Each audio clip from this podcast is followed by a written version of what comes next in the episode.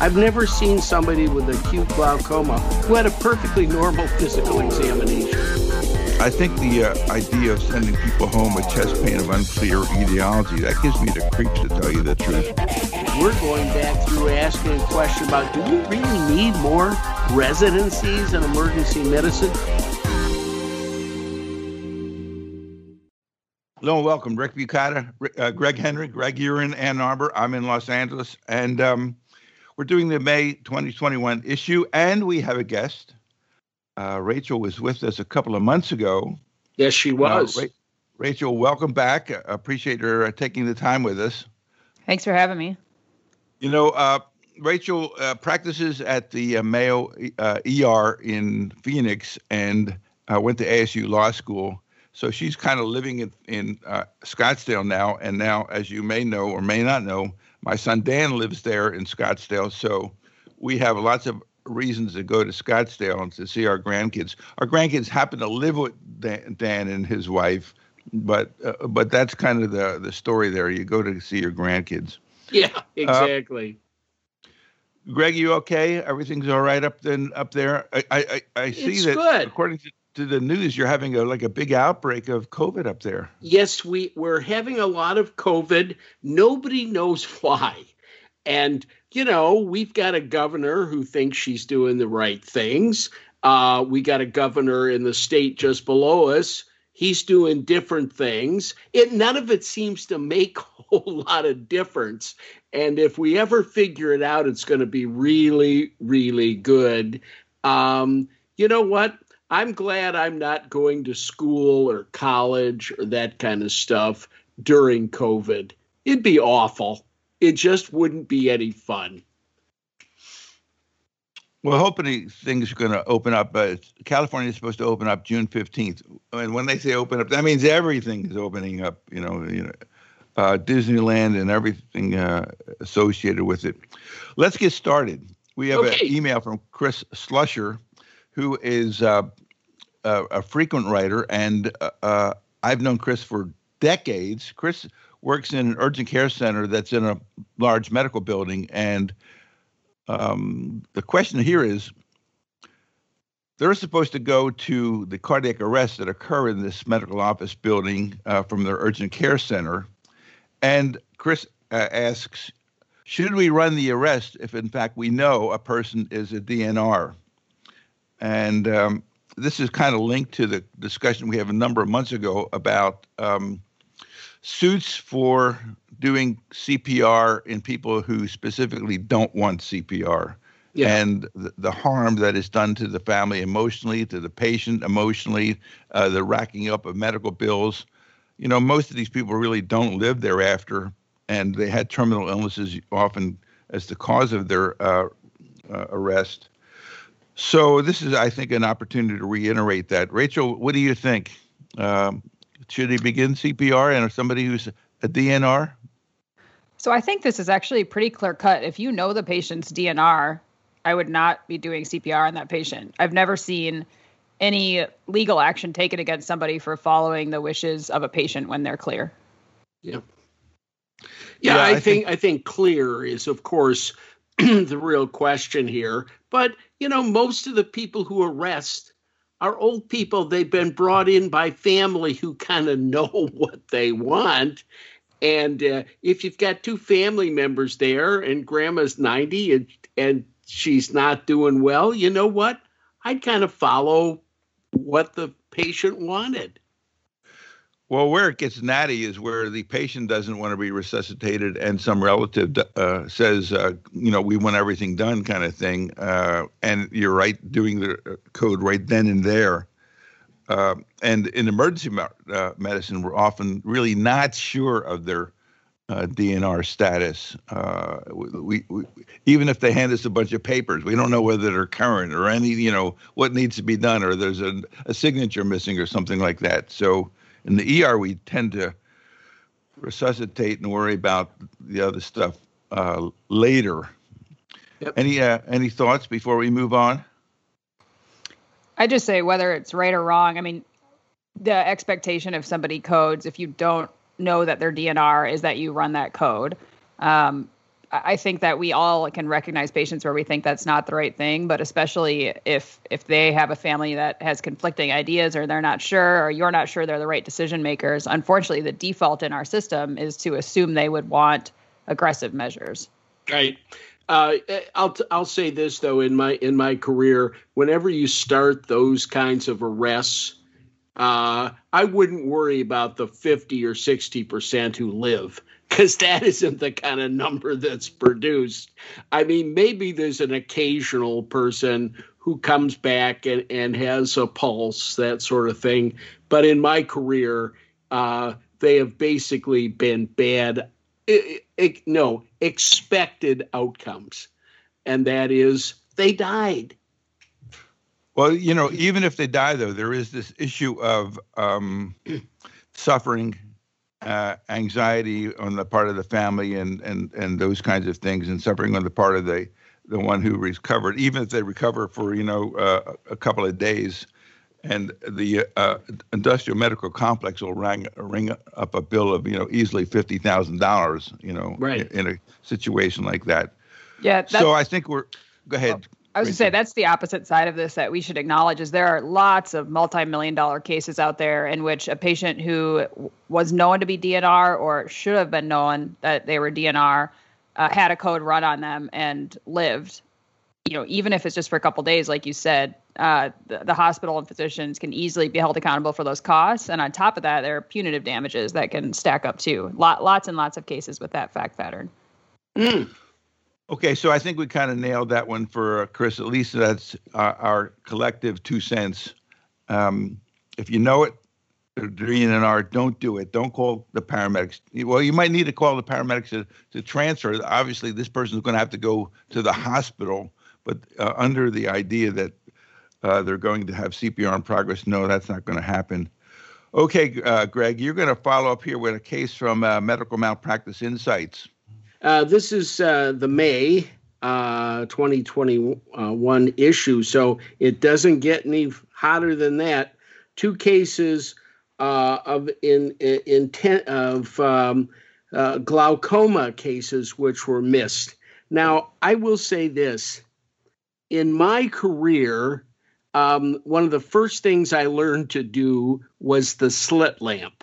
I mean, was a medical student, I took that time and using the applanation tonometer is one of those things that in a 45 year career has saved my butt on, on occasion. Bottom line is, it is part of the eye exam. If someone has pain in their eye of some kind, redness and pain, you ought to know what the pressure is. I think that's a good thing to do. And to not think about that uh, can be a problem because it is a, a reasonably treatable disease. We can do things uh, that make the patient better. They can be put on medications.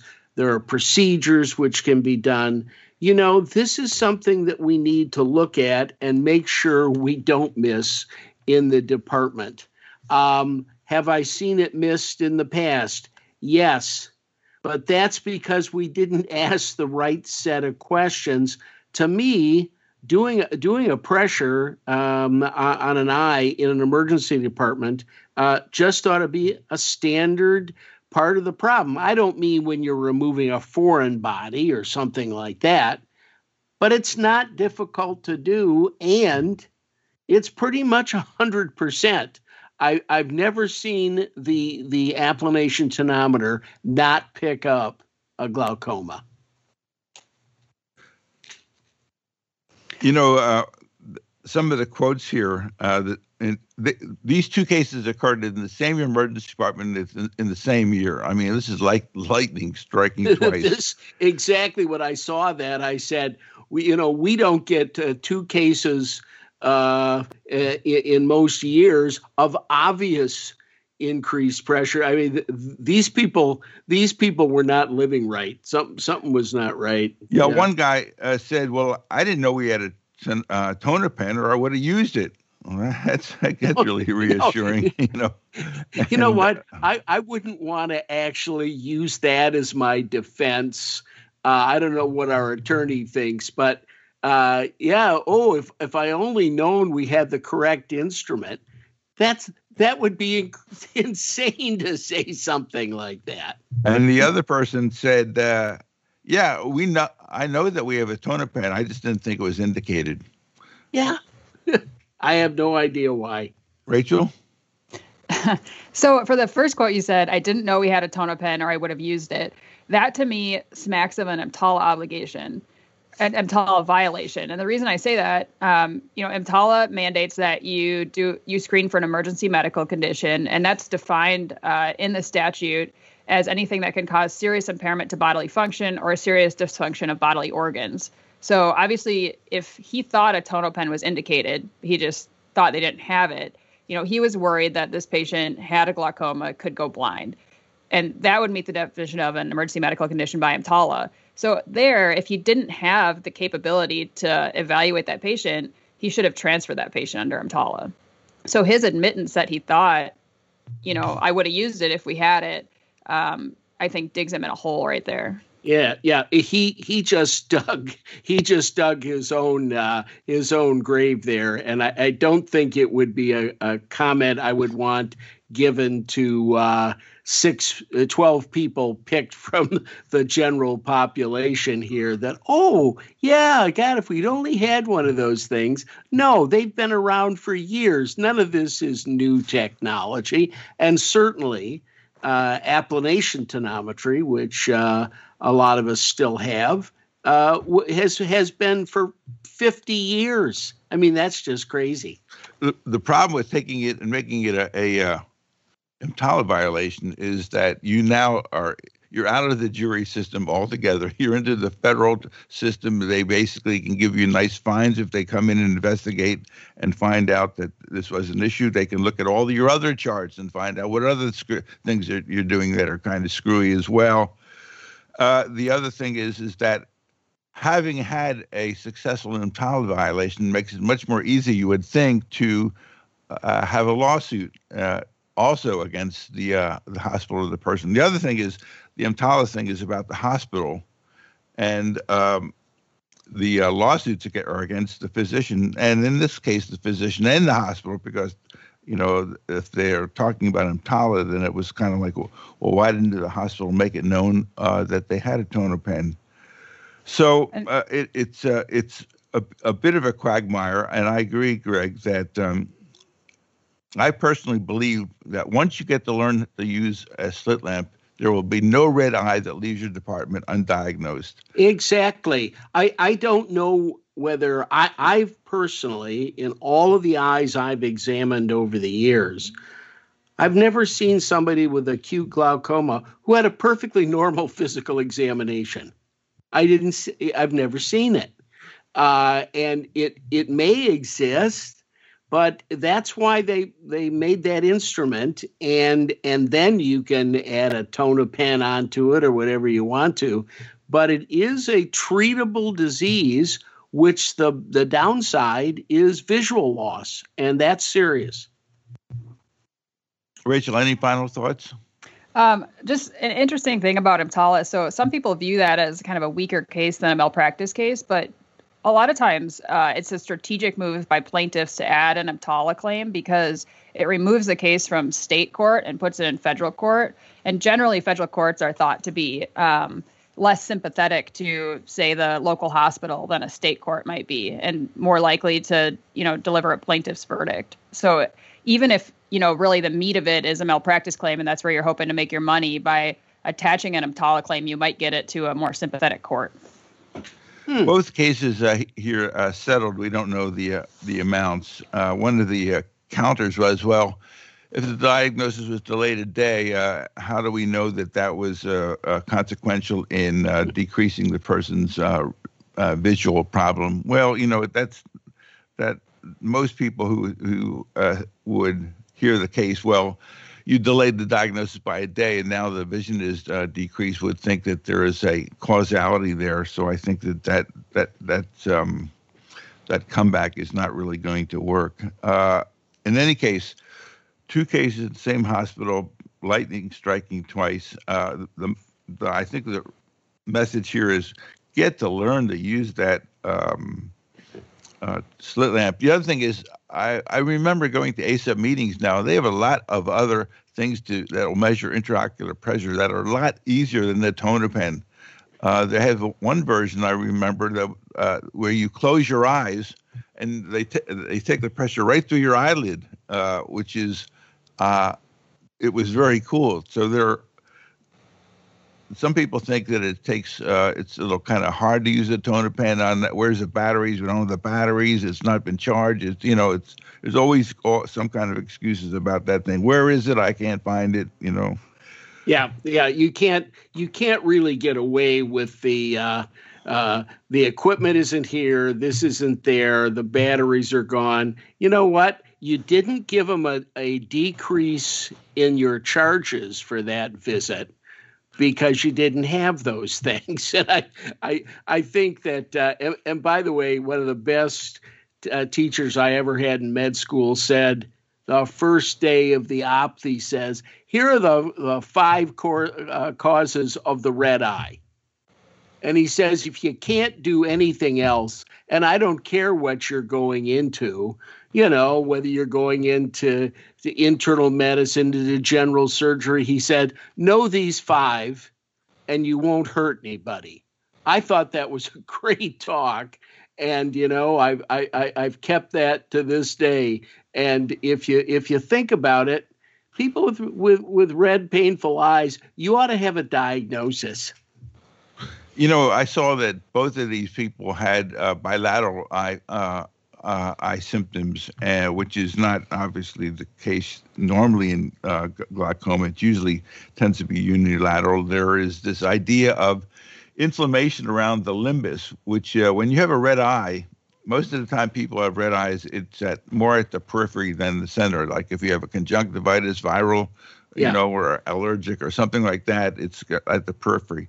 This is right around where the um, the uh, cornea meets the the the uh, sclera, and so that's that's always kind of a tip off. Uh, you better look inside the eye for some intraocular uh, issues. And also, they talk about classically mid range and fixed pupil. I also left a um, link in there to an extraordinarily uh, comprehensive, brand new review of the everything you'd ever want to know about uh, uh, glaucoma.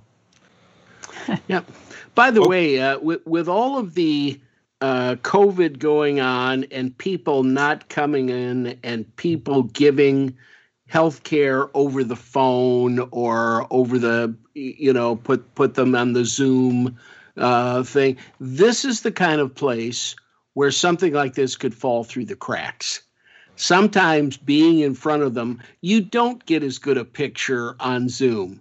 You don't get the same intensity. And I think it's much tougher to make these diagnoses um, over some communication device than it is in person.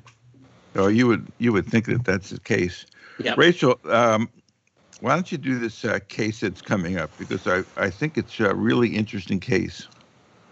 Sure. This one, um, you know, is a bit scary because I think a lot of us hearing the facts could see ourselves in this situation. But uh, in this case, a patient was woken up with 10 out of 10 pain in the upper stomach, chest tightness, felt like something was in his throat. Woke up at 4 a.m. with this, came to the ED.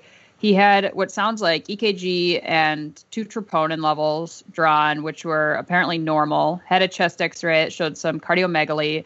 Uh, I think while they were awaiting the the results of the workup, he got signed off to an oncoming physician who followed up with him um, sound like the patient was feeling better. He reported his pain was no longer a 10, it was down to a 4. And he was ultimately sent home with just a diagnosis, you know, chest pain, unclear etiology. And he died about eight hours later and was ultimately found to have uh, thoracic aorta dissection. Yeah.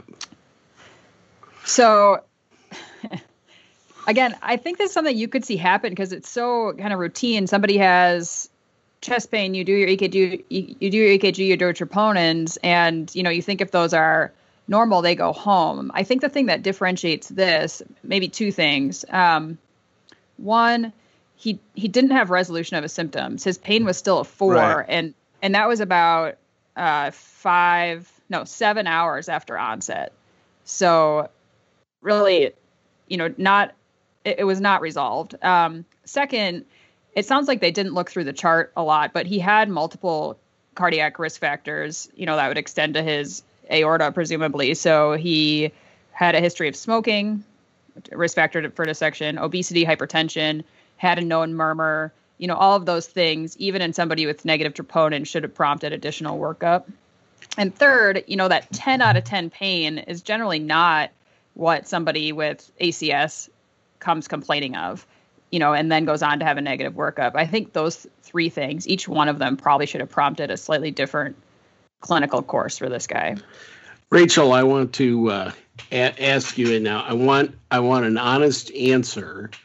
Um, how many of these have you diagnosed yourself Dissections? in the department? Yeah, mm, uh, it, I would say two. Two. And did you make the diagnosis when you first met the person, or no. was it? Yeah, yes, exactly. I, I I want everybody to understand that in your career, you're going to see a lot of chest pain.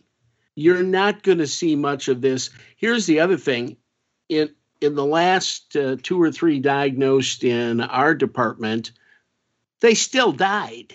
I mean, it, it's not like this is a given they're going to do okay because as they're dissecting, just getting things organized to get to the operating room to deal with that is is a difficult deal. And I and I know we need to think about it, but I promise you, there are a lot of people who've who've worked in emergency departments for years who've never seen one. And so it's the one that comes in that's going to get you. And and those are still tough and and they can be difficult. Well, in this case, Greg, uh, you would not have said, uh, "Listen, uh, we think you have a dissection, but it's going to take a while. We have to call anesthesia, the surgery team. We got to get your blood and all that. So why don't you go home and wait, and we'll give you a call when we're ready." yeah, you probably would. I agree. We would we wouldn't do that. But the other thing is, uh, particularly having spent a lot of my career in some smaller hospitals, just getting them moved to a, the correct place to get the surgery done is a huge step. And uh, you know, I, I've sweated out a couple of those, and they were they were some of the worst nights of my life. You know, I was familiar with a case that's very very similar to this one. Um, here's a case where the vital signs are normal, the uh, uh, the troponins are are consistently normal.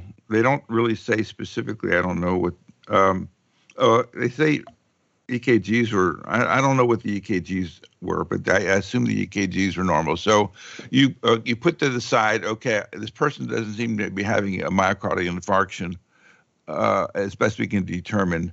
However, there are two other things that are called that are killers in the chest. One is a PE, and the other is a dissection. So those are the big three. Those are the only three that matter that you have to make the diagnosis today.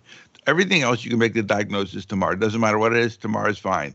But today you have to make the diagnosis of those three. So just and because it's un, un, un uh, uncommon, we tend not to think of it. But it, this one, it crept up on this person, and um, yes, exactly. We don't know at all whether we would have made any difference in the outcome of this case here, but it's kind of a, a lesson for us to learn. And there was a malpractice, uh, you know, uh, case initiated here I think the uh, idea of sending people home with chest pain of unclear etiology that gives me the creeps to tell you the truth because, you know, how, how, how about telling me what it not what what it's not or you know give give me a hint. But they got the big three: is that have you ex- excluded dissection? Have you know a D-dimer might uh, is like well 95% of people who have a dissection have a positive D-dimer. And, you know what's the chest X-ray going to look like? Is there any abnormality of the chest uh, of the um, of the chest that's consistent with uh, dissection. What are the pulses like? And you know, I know that the pulses don't have to be unequal in dissection, but it, at least it means you looked for it and that you went through some effort for it, and you're putting it in the chart so that a reasonable position will be. I, I looked for it, I didn't see it, it wasn't there. Yeah. Uh, kind of thing. So you know, it's it's another thing to take the position. Well, you had a case that had nothing uh, abnormal about it that was consistent with a a, a dissection, except you had, as Rachel pointed out, persistent pain. You're sending somebody out the door with persistent pain, and you don't know the reason. That gives me the gives me the heebie-jeebies. Yeah, but but the but the answer there is don't send them out the door. You can keep them uh, around. You can retest them, that sort of thing. But if you think you're going to have the diagnosis every time on these cases, it's not been my experience over, you know, my 140,000 patient uh, career in emergency medicine. Yeah. No, well, that's why you I, get paid the big bucks, Greg. Yeah, yeah, I, I understand that. Yeah. I was just going to say, I send pe- people home all the time with persistent chest pain, but they're not people with a stack of cardiac risk factors. They're not people um, who had 10 out of 10 pain on presentation. And they're generally people that I feel pretty confident that, you know, I know what else is causing the pain. So, again, it, I don't know that any one of those factors should prompt you to to keep this patient or do additional testing, but kind of the whole constellation associated with this patient scream that something else could be going on. Well, I think in those cases you may put down some uh, the diagnosis that you think it may be.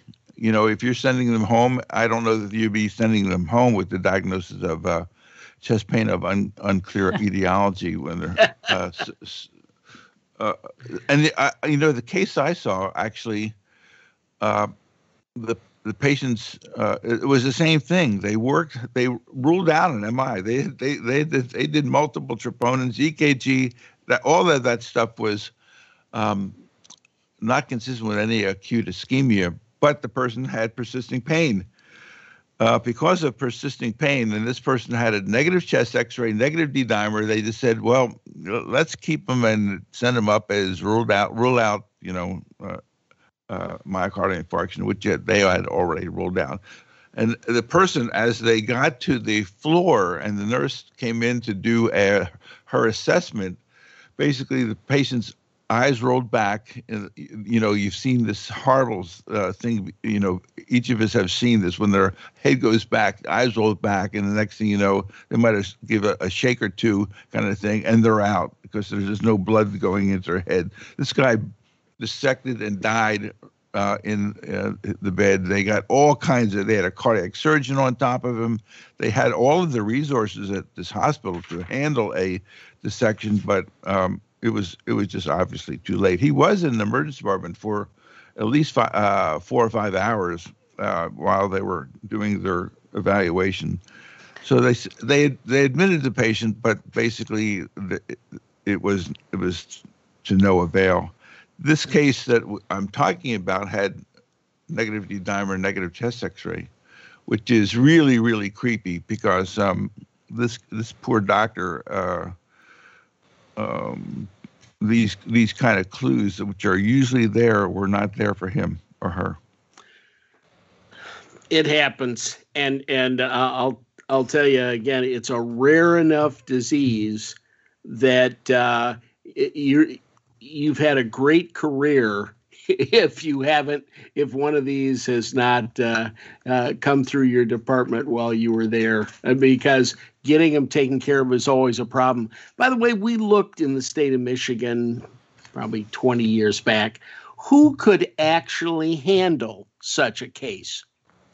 You realize there's 144 emergency departments i think in the state of michigan. There were probably seven hospitals maybe nine if you stretched it, who actually could take somebody like this to the operating room. Uh, in the other cases, there was no way they could be handled at those hospitals, and I'm sure that's true in in Arizona. I mean, I'm sure there's a handful of hospitals that could handle a case like that. Okay, let's do some stuff that's in the news. Um, Here's a hot topic the autonomous practice of PAs uh, in the uh, VA system. So Randy Danielson uh, sends me. He he has on this service that basically, if anything has come in that relates to the PAs and Ps, he sent uh, he gets this and then he forwards it out to uh, some people. Randy is PA, PhD, professor and director, doctor of medicine uh, Doctor of Medical Sciences program at the Arizona School of Health Sciences. Uh, Greg, you know Randy well. I know Randy Very well. well. And uh, uh, Rachel, I'm sure you'll get to meet Randy. Randy does live in Scottsdale as well, or lives in Phoenix, actually.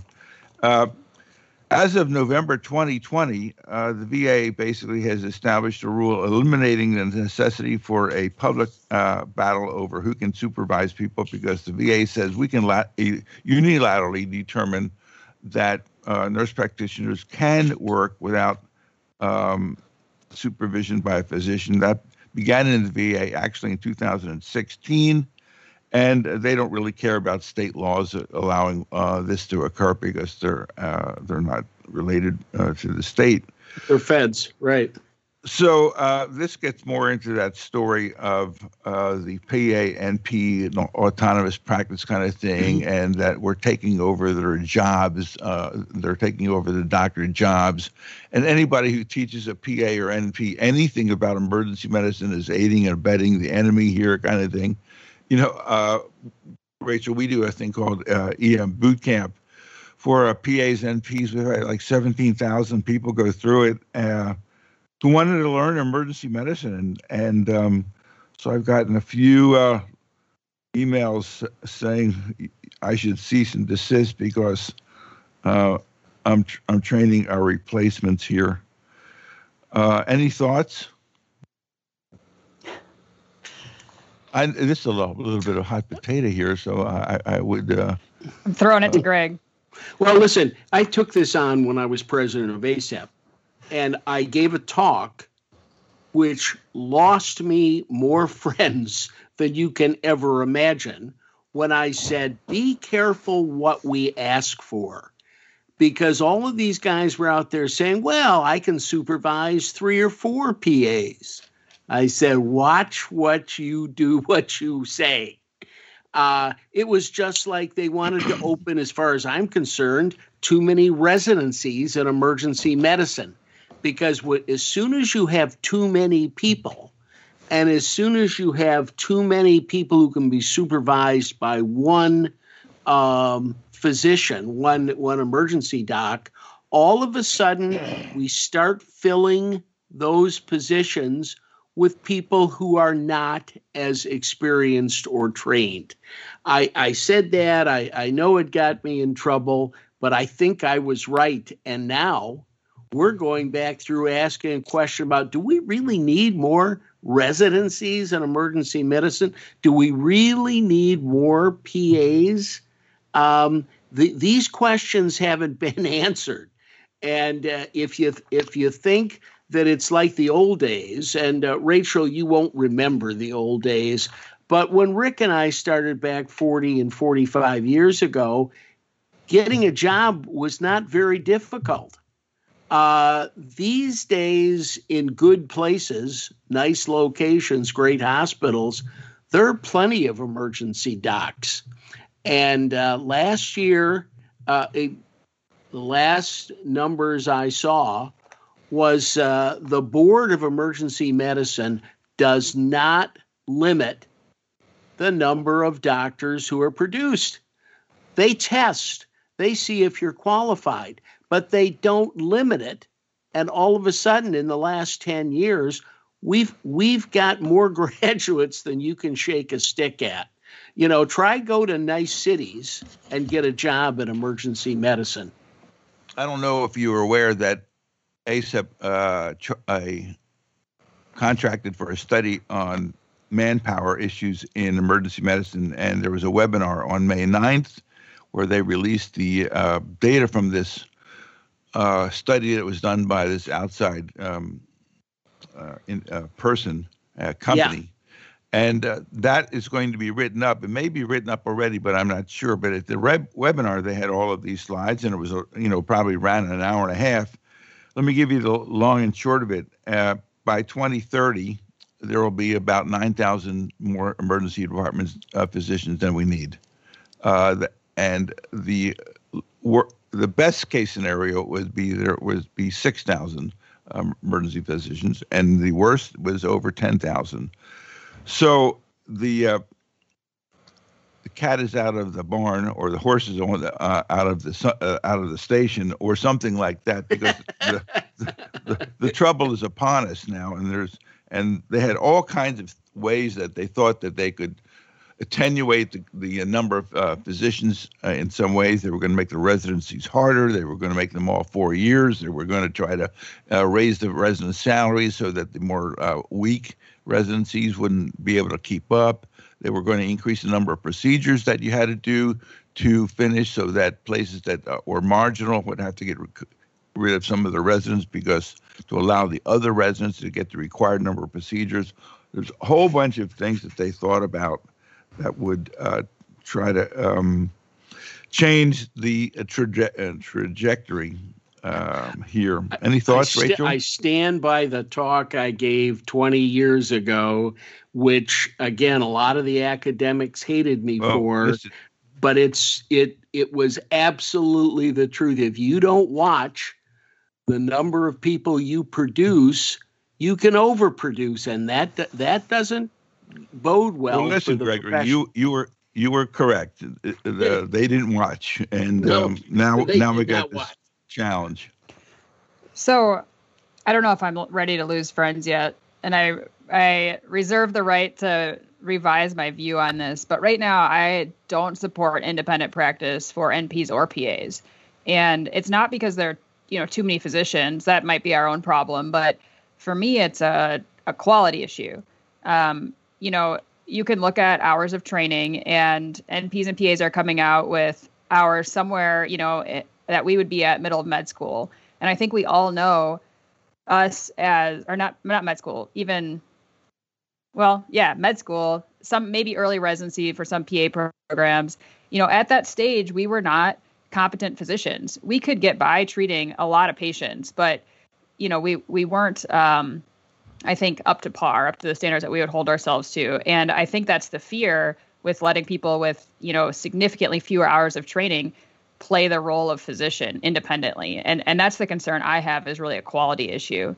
Um, you know, I've seen uh, NPs and PAs work in supervised um, functions in ways that I think probably are safe and increase efficiency. So I'm not against use of NPs and PAs, but I just don't see why you know, we're granting independent practice authority, I would argue, without sufficient evidence that our patients will be safe in in those settings.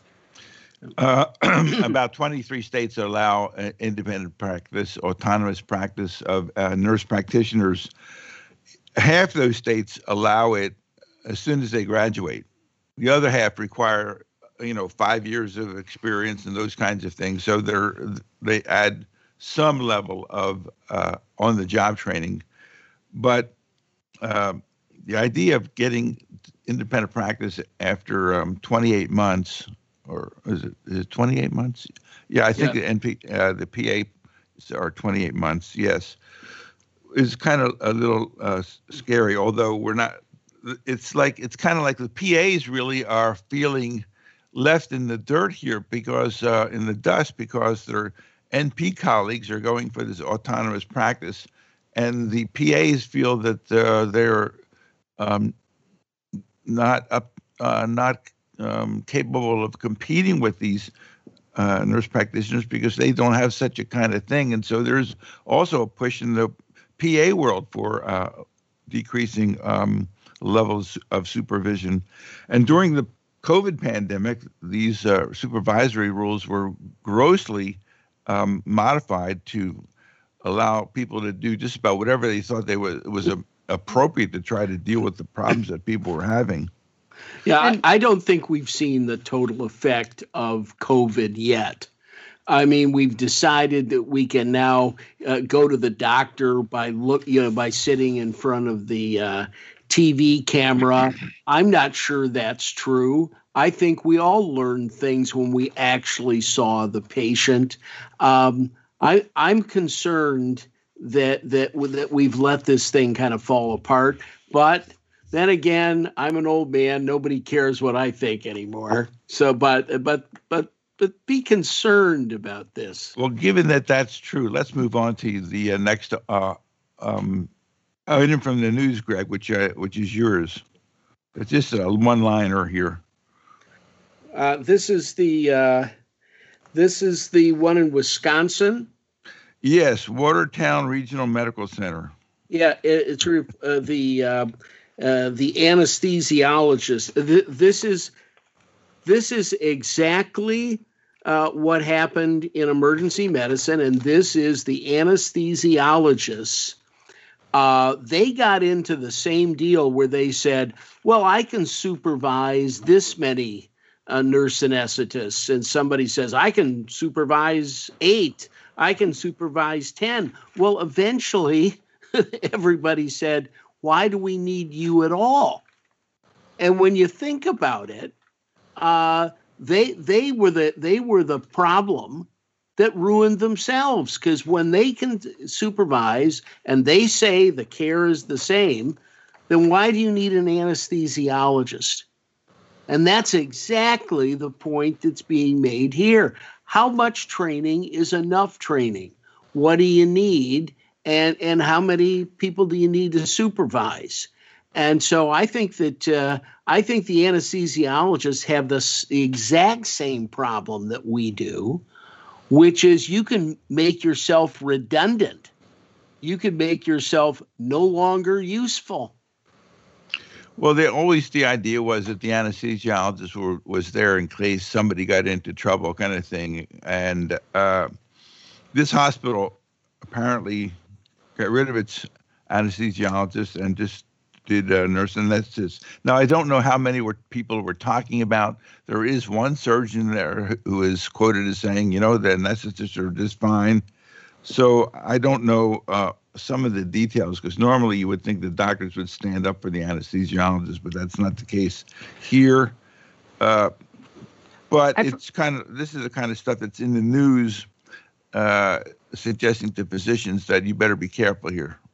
Yeah, I I found one mention on this article uh, of this hospital that they did retain a single anesthesiologist, but that brings up another point I wanted to make about this that I think we're making a mistake by focusing only on independent practice states because what the rest of the states are experiencing is, you know, supervision and name only. And in relevance to emergency departments, I know a lot of my colleagues, my residency friends are out in community hospitals where they're, um, you know, quote unquote supervising mid levels, but all they're doing is signing their charts at the end and essentially making themselves liable for the mid levels mistakes. Um, you know, I think it's fraudulent and, and they think it's fraudulent. They would prefer not to do it, but that's kind of how the job market is these days. You know, you pretend to supervise or you don't have a job. And so that's happening in the non independent practice states. And I think is um, sometimes ignored when we talk about this, you know, level of encroachment. Yep, exactly.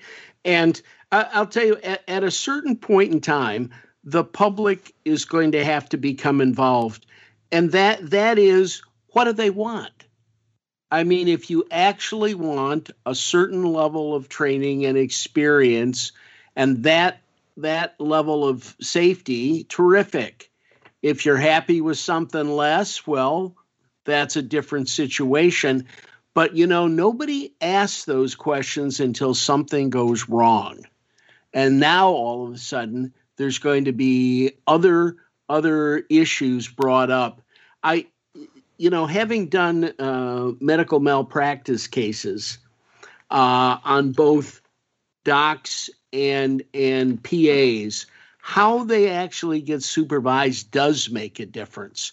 And if if all you're going to do is sign the chart, it can be a problem medically legally. Well, if you just sign the chart, it's kind of like at best, at best, that it's going to be um, retroactive. Um, of course. I, I, I, mean, it's not real time at all. And so they could have made a mistake. And w- when you're looking at the chart, most people know how to make a chart that's consistent with the diagnosis. And so, you know, right. it's very difficult to necessarily know that, that what was really going on. So I think I, I advise people don't sign charts because it's like, well, what does it mean when you put your name on a chart? Uh, does it uh, is that quality assurance that you're looking at, or so? Uh, I don't think you ought to do it. Yeah, and I think this discussion probably goes on less, uh, you know, in, Harvard hospitals than it does in uh, East Jesus, Nebraska. I mean, I, I think there there is a difference in the kind of care and supervision that is actually given. And you know, I I worked for years with with PAs, and I saw every patient. But you know what? I don't. That's not happening anymore. And uh, is is they can, you know, staff with a less expensive model, they're going to do it. That's not happening, and people are, you know, they have to sign at the threat of losing their job. You talk about the job market right now. I mean, the physicians don't have the negotiating power. If they say, "I'm not comfortable signing the chart," why would that employer just not move on to the next person? No, of course. Yes. Yeah, and hospitals, uh, particularly big hospitals that have lots of docs, uh, you know what? If you if you don't want to be part of that uh, system and and uh, sign those charts, well, we have enough doctors now, enough graduates, enough people who phys- finished the residencies, and enough people in New Jersey who want to move to Arizona that that uh, don't worry, they'll get somebody to take the job. We we really can't afford any more people coming into Arizona, given the fact that uh, there's no water there. You know, yes. At least yes. it won't be in the next six months. It'll it's all, it's all going to dry up. You kind of realize thing. to Michigan people, we kind of look at that and we've got water everywhere. And uh, you know, you know, I, you know we talked about this. There's a great opportunity for a pipeline. Your lake is overflowing and we're dry. You know, you know. Yeah, no. They were talking about a pipeline from the you know uh, Alaska crude. They got they did that. They went about the coal coal tar sands in, in Canada. They were willing to bring that stuff down here, but no, we can't get a water pipe. You know, you can't get a water pipe. Um, Rachel, we want to tell us about this sexual harassment suit, big time dollars here. Yeah, so this is a bit of a juicy one. Um, it's a $45 million suit that was brought against an anesthesiologist, anesthesiology resident and then OHSU. Sounds like for uh, actions that happened in the emergency department.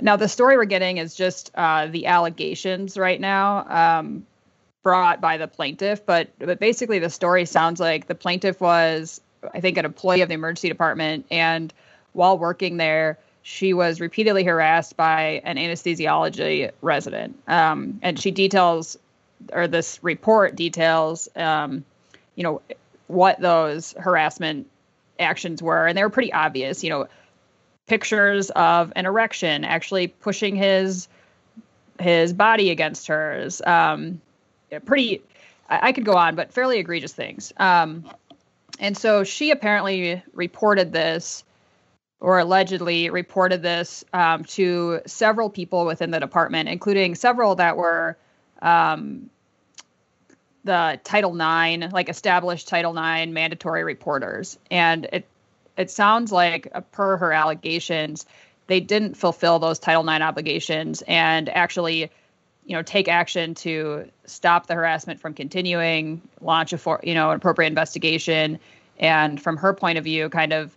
Um, they, they didn't do anything to discourage the behavior and still continued to like socialize with this resident.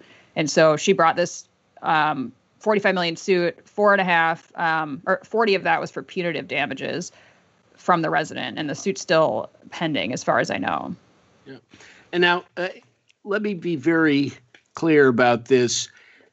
The person who is obligated, or the entity obligated to act here, is the hospital, correct? The hospital is obligated to take their resident, their this, their that, and discipline them. Uh, and for after all, the resident doesn't carry $45 million in insurance for this sort of thing. Uh, who, mal- who's at fault there? It's not malpractice. You know, they have no, even if they, even if they were independent physician, that would be a, a uh, not covered by their insurance. I wouldn't think. Yeah. Right. Go ahead. While the while the hospital has a duty for sure. I think what's interesting in this case, or made it more juicy to the emergency medicine community, is that the people who the harassment was reported to also have a duty to kind of go through and start that harassment um, evaluation. And I, I took out some language from Title IX. It basically requires, even before the outcome of an, of a, an investigation is determined, that other actions are taken to separate the parties that are involved, provide support services to the person who's complaining, provide increased monitoring, supervision, such as by changing schedules, et cetera. And those are the things that allegedly weren't done in this case. So I think, you know, a take home for me is, you know, know if you're a mandatory reporter because you can get yourself in major trouble for not fulfilling your obligations there. And second, you know, um, just investigating a harassment complaint is not the only obligation you have. There, there are interim measures that are expected, and you could be held responsible for if if they're not carried out, and, and you knew about this. Yeah, yeah, no, this this is very bizarre because you would expect the first thing that would happen, or at least at the hospitals I've been involved in, parties are separated. I mean, they're not they're not uh, signed to be on at the same time. This, that, another thing. All kinds of statements are taken. Um, I, I can't I can't picture that some of these things weren't done in this day and age when everybody is sensitive to the issue. This involved uh, people in the emergency department who are were, were supposed to take these kind of actions, and some of these people were well known in emergency medicine. Some people lost their jobs over this uh, thing. Uh, it it, uh, it, it kind of blew up at the um, Oregon Health and Science University Hospital's emergency department. So things yeah. are pending. Uh, 40.5 million seems a, a lot, but that was for severe, substantial, enduring emotional distress, discomfort, and interference with daily life. Uh, the alleged perpetrator resigned his position in the residency, and the employer at his new residency were advised of the charges against him. And the head of the emergency department uh, left the department. Uh, let me let me do a Missouri case $26 million in wrongful termination lawsuit. Dr. Brovont uh, accused EmCare of terminating him because he raised uh, concerns about staffing at the Overland Park Regional Medical Center. And uh, this is a case where uh, of the original 29 million awarded, 20 million was uh, for uh, punitive damages, but the the, the judge judge reviewed this and reduced the award to 13 million after applying punitive damage caps that's still a huge, huge award. Both sides appealed, of course, and the results were that $23 million plus $3 million in interest is now in the hands of Dr. Brovont, who will not need to talk about staffing issues for the rest of his life. yes, exactly. And I, I, I, I, you know, I think we often kind of look at suits uh, where the awards seem outrageous and um, and feel like it's easy to take pot shots at those kinds of suits. Well, here's an award to a colleague, which seems to be pretty outrageous, and yeah. so uh, I'm I'm I'm feeling comfortable taking pot shots. Thank you very much. I'm uh, I'm aware of this particular the Overland Park Regional Medical Center. Uh, I have done uh, some medical legal work for them before, uh, involved in uh, malpractice actions. Um, this is, you know, this this isn't Harvard, this isn't Yale, this isn't these kinds of places. But I think what people have to realize is you don't have to be the big names uh, to have committed committed an error here and this this is a this is a real wake up call um, in this in this situation. Um, this this is a big award. Rachel, what's your thoughts? Well, so just to put on some meat on it, I was curious what the details were. So it sounds like the actual complaint is that even at, at times when the ED was solo staffed, the emergency physician was still expected to respond to codes throughout the hospital.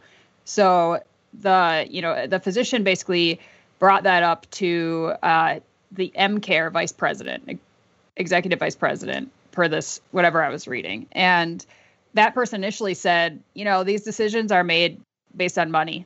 Just ignore it. Nothing you can do about it. And then the physician subsequently had all the other physicians sign on to a letter basically complaining about the same thing. You know, this is really unsafe. Submitted the letter, and then the next thing you know, he was fired and also was prohibited from working at any EmCare site in his state and the adjacent state. So I just think those details are interesting because actually that practice scenario he describes, I I don't think is unique. Not you know, at that all. I, so I did I did that for years. yeah. So I just thought that was interesting that that that's what this arose from. And you know the fact that it was that big makes me wonder if people are recognizing places like EmCare are are huge. And unless there's a, a large verdict they're not going to feel it. You know if they had to pay this guy a couple hundred thousand uh, they're not really going to feel that. Yeah. Well, you know, this is the way many, many, many, many community hospitals operate. There's only one doctor in the building at, uh, after uh, certain hours, and I, I often ask, well, listen, why can't we get the radio, uh, the anesthesiologist to respond? Can't they go to the codes? Can't they intubate, kind of thing? The And- pathologist. Yeah, Yeah, that way know, cut out the middleman. so so this is you know in many places this is standard operating procedures uh, Right. because they cannot afford to have another position in you know hanging around waiting for codes and they're not, not needed so it's kind of like um and yet in your contract it says you're going to do that and yet you know you can't be in two places at once you may have a pe- Right. person who is equally sick in the emergency department so you have to make some decisions about that but this is, you know, if you were to do a survey of uh, of a bunch of community hospitals with single staffed emergency physicians, I mean, that's the way it is. Yeah, exactly. And, and, and when you think about it, um, big hospitals, the bigger the hospital, the less this is a problem.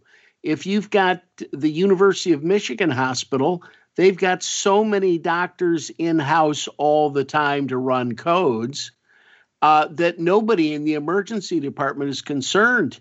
If you go 20 miles away or 30 miles away to a small town, after midnight, there's one doctor in the hospital, the emergency doc.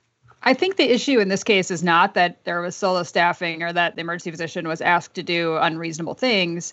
The issue and where all the money came from was that they were fired for raising concern about that. And then not just fired, but also prohibited from working in a bunch of neighboring sites.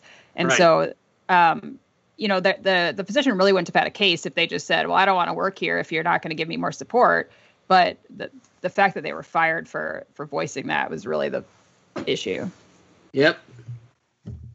All right, um, Greg, you have a story about uh, this Huntington, West Virginia, wanting one billion dollars for their um, their opioid addiction patients. Uh, people don't realize that the opiate problem in America was very much a rural problem, and that per person, uh, West Virginia was one of the worst states.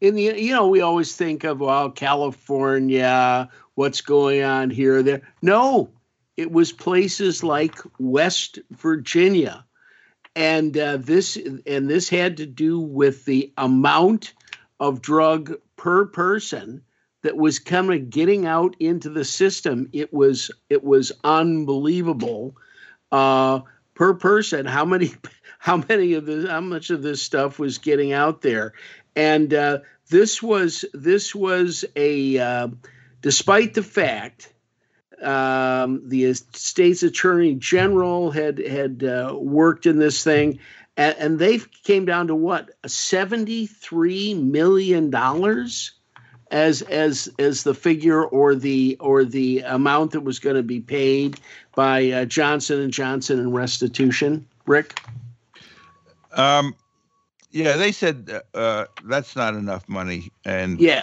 they sued. This is a suit against um, McKesson. listen, which we've talked about before. This is, this is a major drug distributor. Uh, AmerisourceBergen and Cardinal Health are, are basically distributors of drugs. And the alleged allegation here is that uh, the town that they were, they were sending drugs to had a population of uh, 3,000 people, and they were selling sending millions of opioid pills to them, and Right. that they uh, ignored their um, stopgaps, which suggested that when a certain number of opiates were uh, ordered by a pharmacy, that that was viewed as uh, uh a little concerning, and they would not they would in, in intervene in some way. Well, they didn't do that apparently. This is uh, related to the Tug Valley Pharmacy thing. Yeah, this is this is Tug Valley. Way we, years ago, remember. Tug Valley Pharmacy, where they were getting bajillions of opiate pills in this t- tiny little town, and everybody knew it. So basically, the city says we want to have our own suit. We want a billion dollars to take care of us.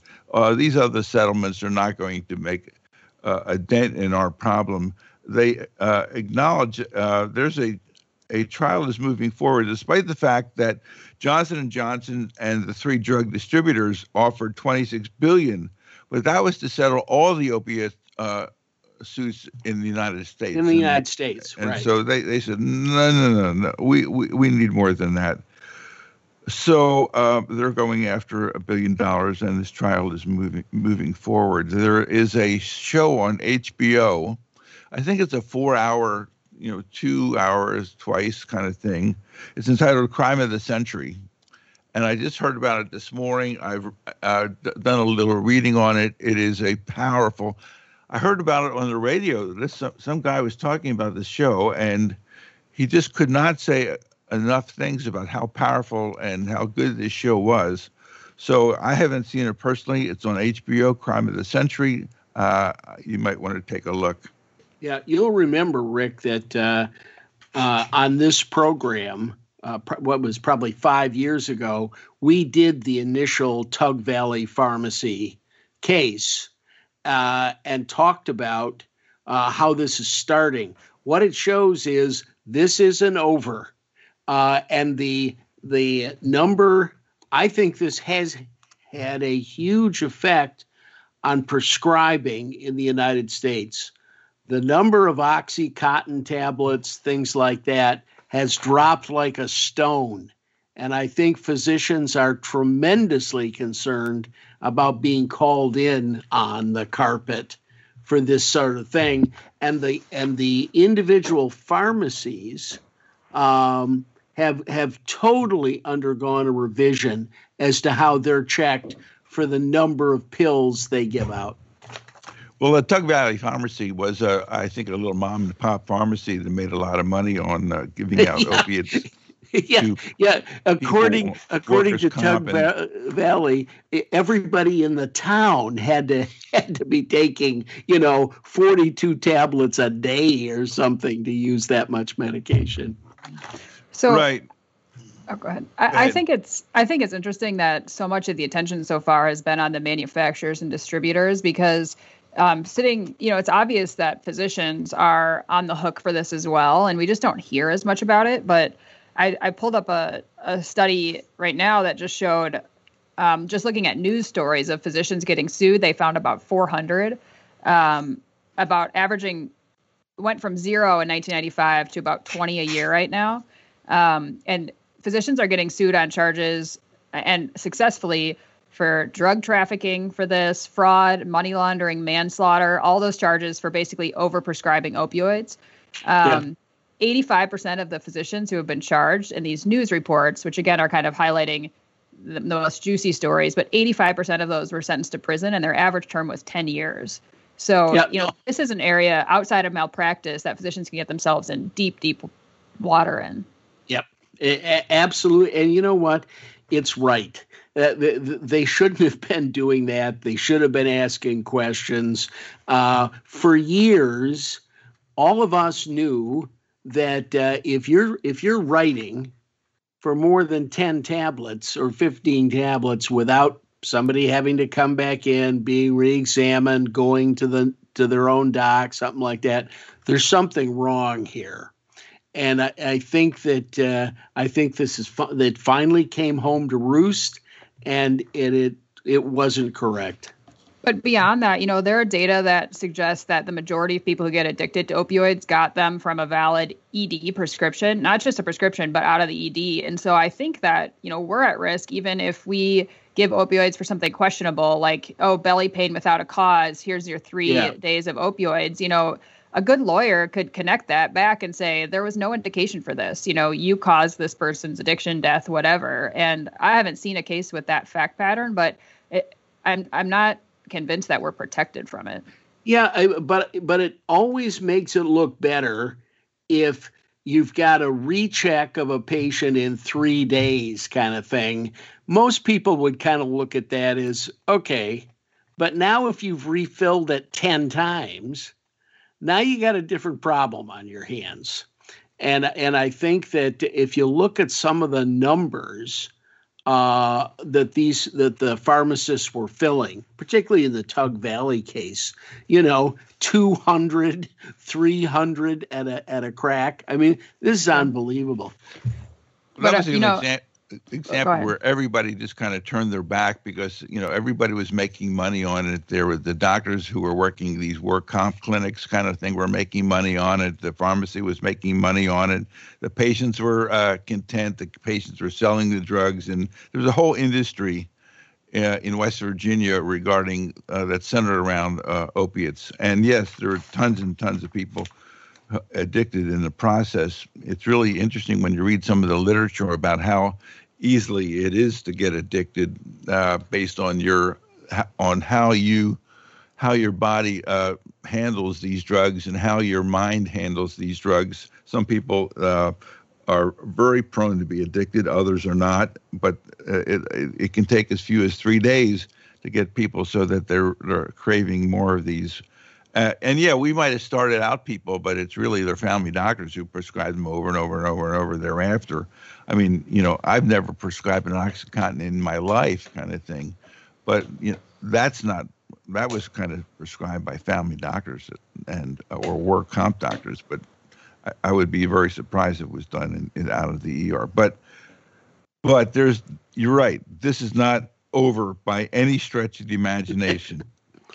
yep and, and, and by the way, simply because you're not doing it doesn't mean somebody in your department isn't.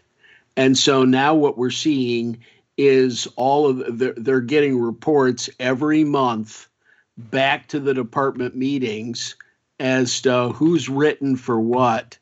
Uh, you know, and and nobody's ever checking the antibiotics. it's it's the pain medicine and, and sleepers and pain medicine, and pretty much that's it. That's that's what we're concerned about.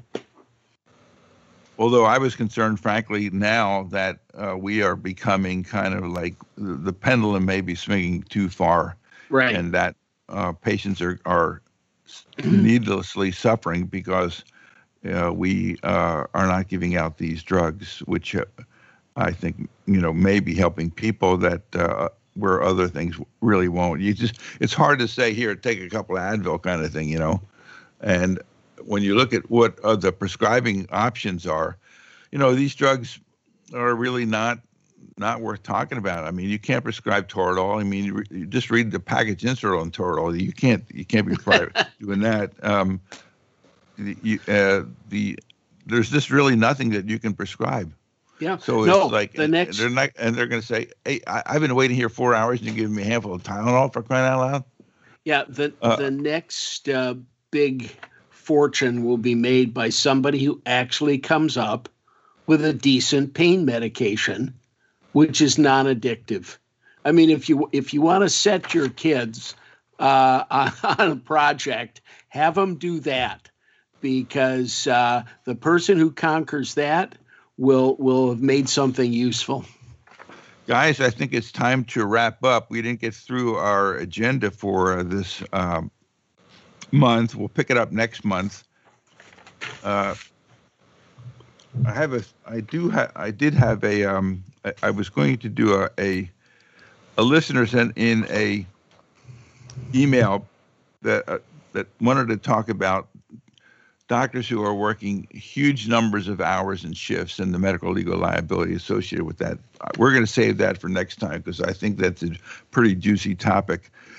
Okay, uh, Greg, do you have a wine by the? I do, as a matter of fact. Okay. And um, as you know, we're uh, I'm closing down my wine cellar, and we're moving. Um, I, I, I've got one for for you to mark if you're a Californian, uh, be proud. Beringer, which has been a great producer for years and years, uh, some of the early, the late 1990, early 2000 wines have been reviewed and looked at again and are considered spectacular. One of them to look at, and I have two bottles of this, is the 1998 uh, Knights Valley Cabernet Sauvignon uh, Beringer. And uh, if you can get the bottles, enjoy it. I have no idea what they cost now. When I got these, they were like 18 or 20 bucks a bottle. They still had the markers on them. But uh, fantastic wine, and you don't have to go out of the country to get great wine. There you go. Thanks, Greg. And uh, Rachel, thanks for joining us this uh, month, and we look forward to seeing you next month with this. Yeah, it was fun. Thanks for having me, guys. Yeah. All right, that's Rick We Got us signing off. May uh, Risk Management Monthly 2021. Uh, thanks for listening, and bye for now.